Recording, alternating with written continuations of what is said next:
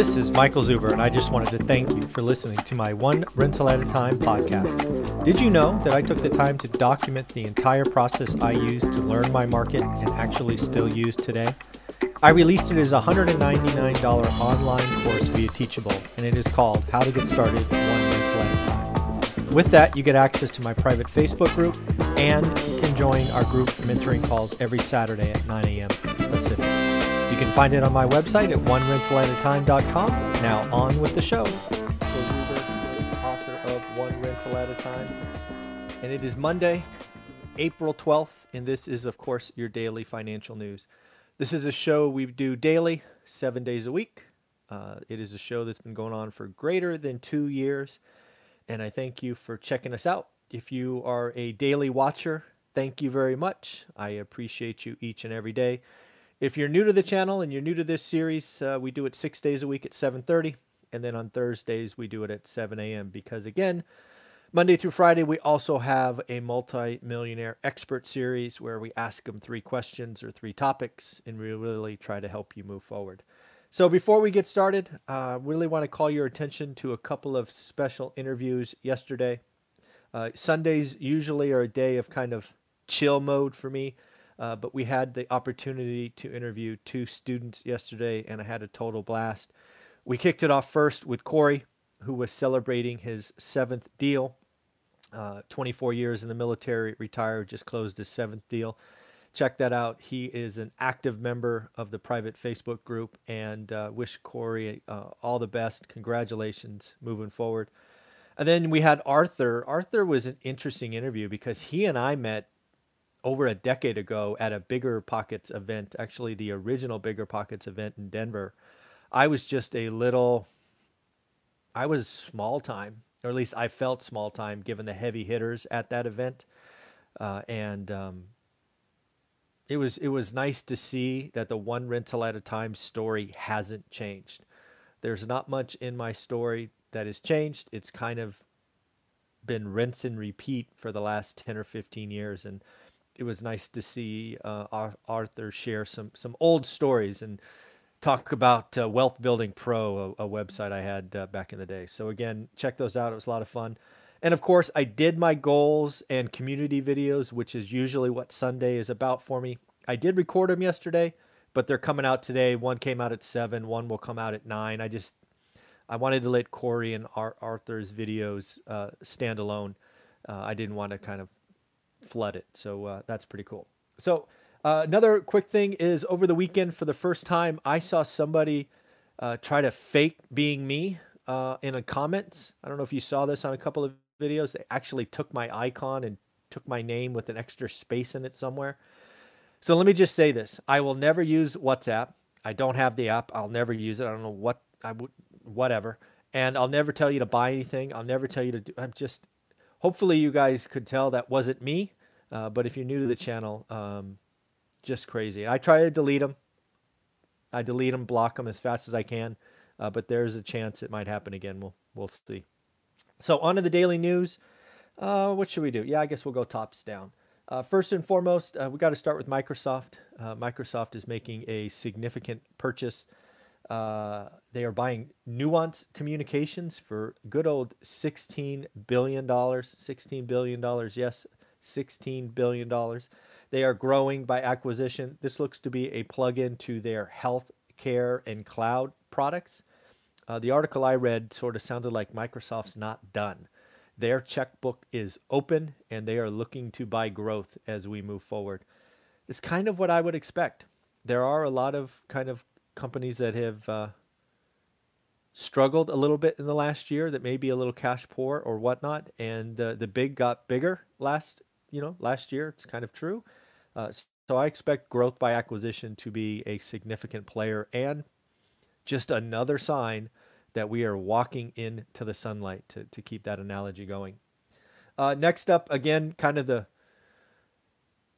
biggest indicator for me that you and I are right, that we are entering better times. Uber reported record gross bookings for March. Folks, I mean, if you ever needed a clearer sign, we got more and more people going more and more places. Check out Uber. Again, I'm not recommending the stock or anything. It's just, hey, if you need more proof that people are starting to mill about and get out of their homes and their holes, Uber is something to watch. Jerome Powell was on 60 Minutes yesterday. I did not watch, but I did read the show notes. And I got to tell you, he said a couple of things that made me nervous, where in reality, I'm not really sure what he was supposed to say, but let me give you an example.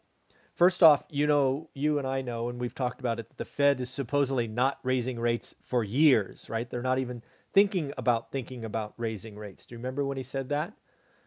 Well, yesterday in 60 Minutes, he says, and this is what made me nervous, it's highly unlikely we raise rates this year. I'm like, wait a minute.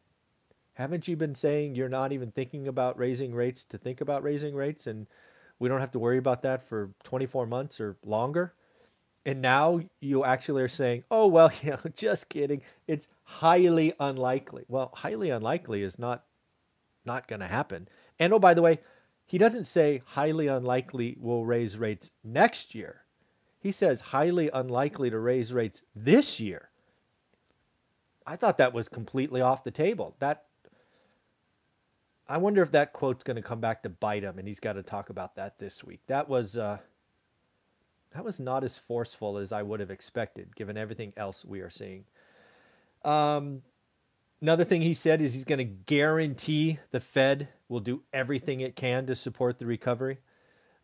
That's just another sign that if the 10-year gets out of hand, which I expect it to, they are going to launch Operation Twist for the third time. It was launched once in the 60s and once in 2011, I think. But yeah, I've done a video on Operation Twist. I think it is coming this year. They are not worried about inflation. Somebody should take Jerome Powell through a Home Depot or a Lowe's store, because everything is up. I mean, everything. Everything is up. Lastly, when above 2% for some time, we will raise rates. So I take that last one with his first one and go, could we have rate, you know, the CPI, it's tomorrow, I think. Yeah, I think consumer price index is tomorrow. I think it's going to be muted just given the data set where it's at. But next month, watch out.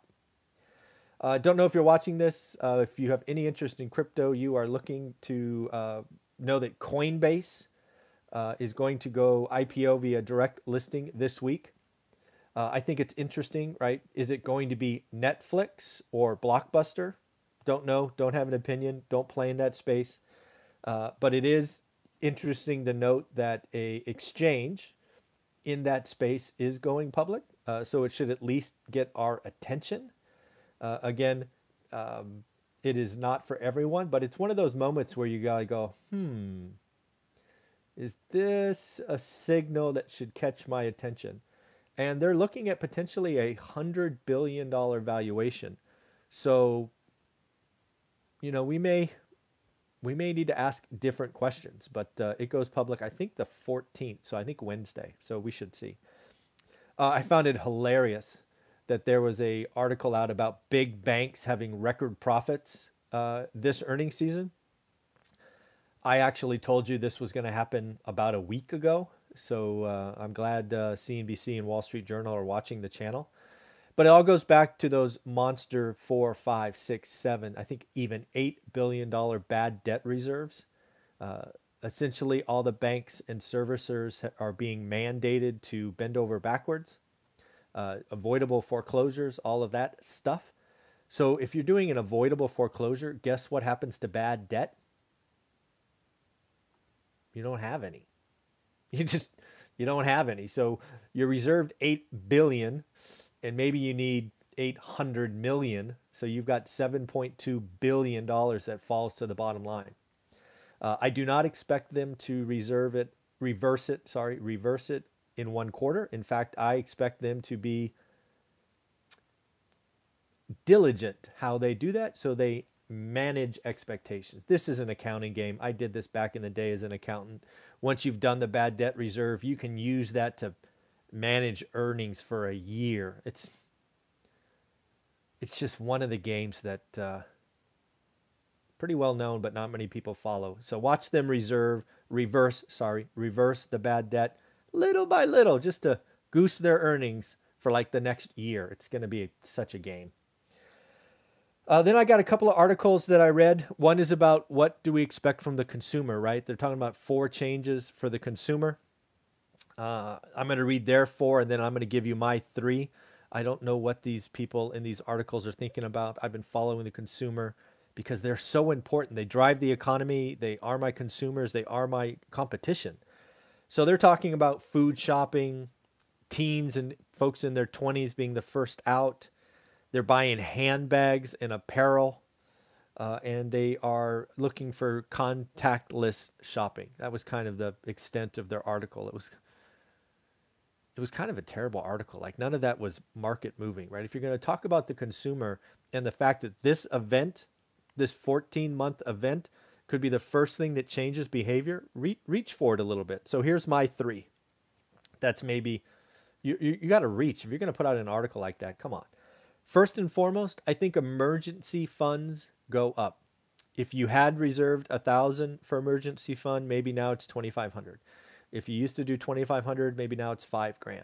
If you're a landlord and suddenly now you know your governor could essentially destroy the U.S. Constitution by removing the Fifth Amendment taking clause, you have a bigger emergency fund, right? So again, I think emergency funds go up, which means savings accounts go up, right? Or money markets or wherever people keep their savings. I think that's a real change, and I think you'll see that in the numbers.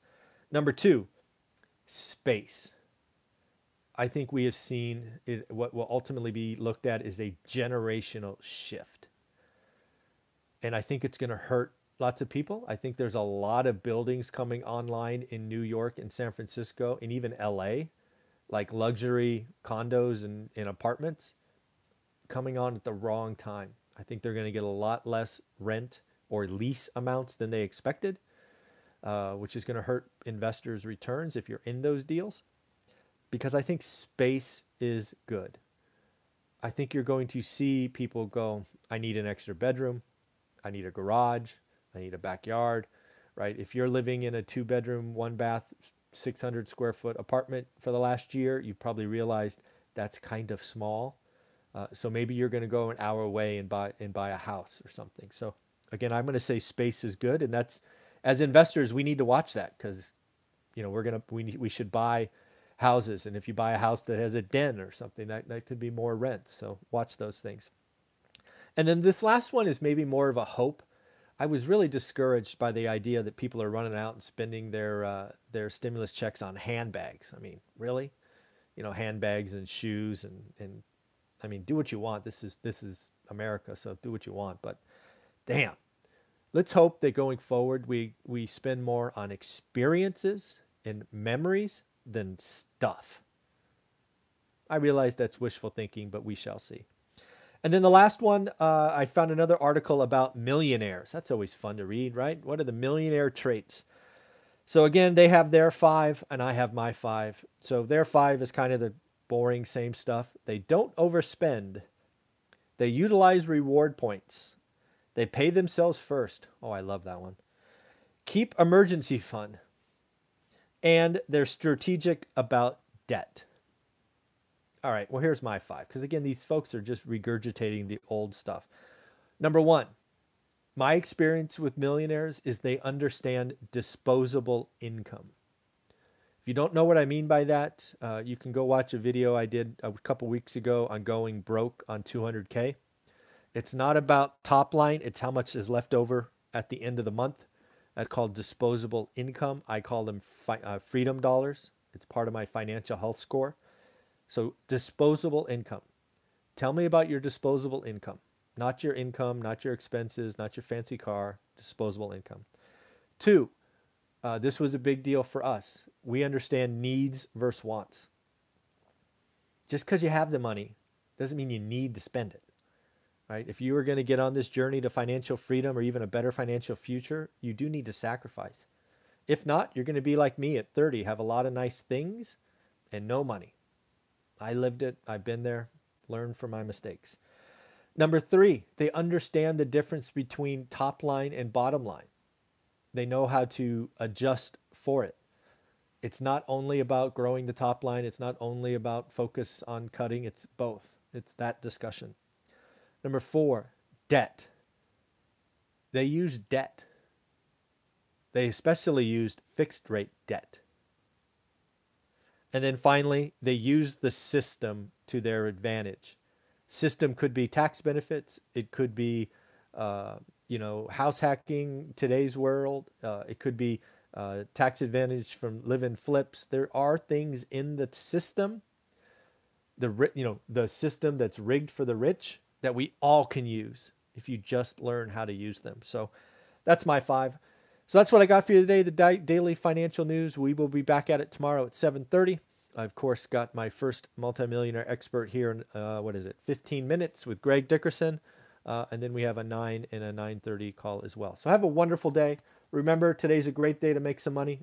Let's be better than yesterday. Bye-bye.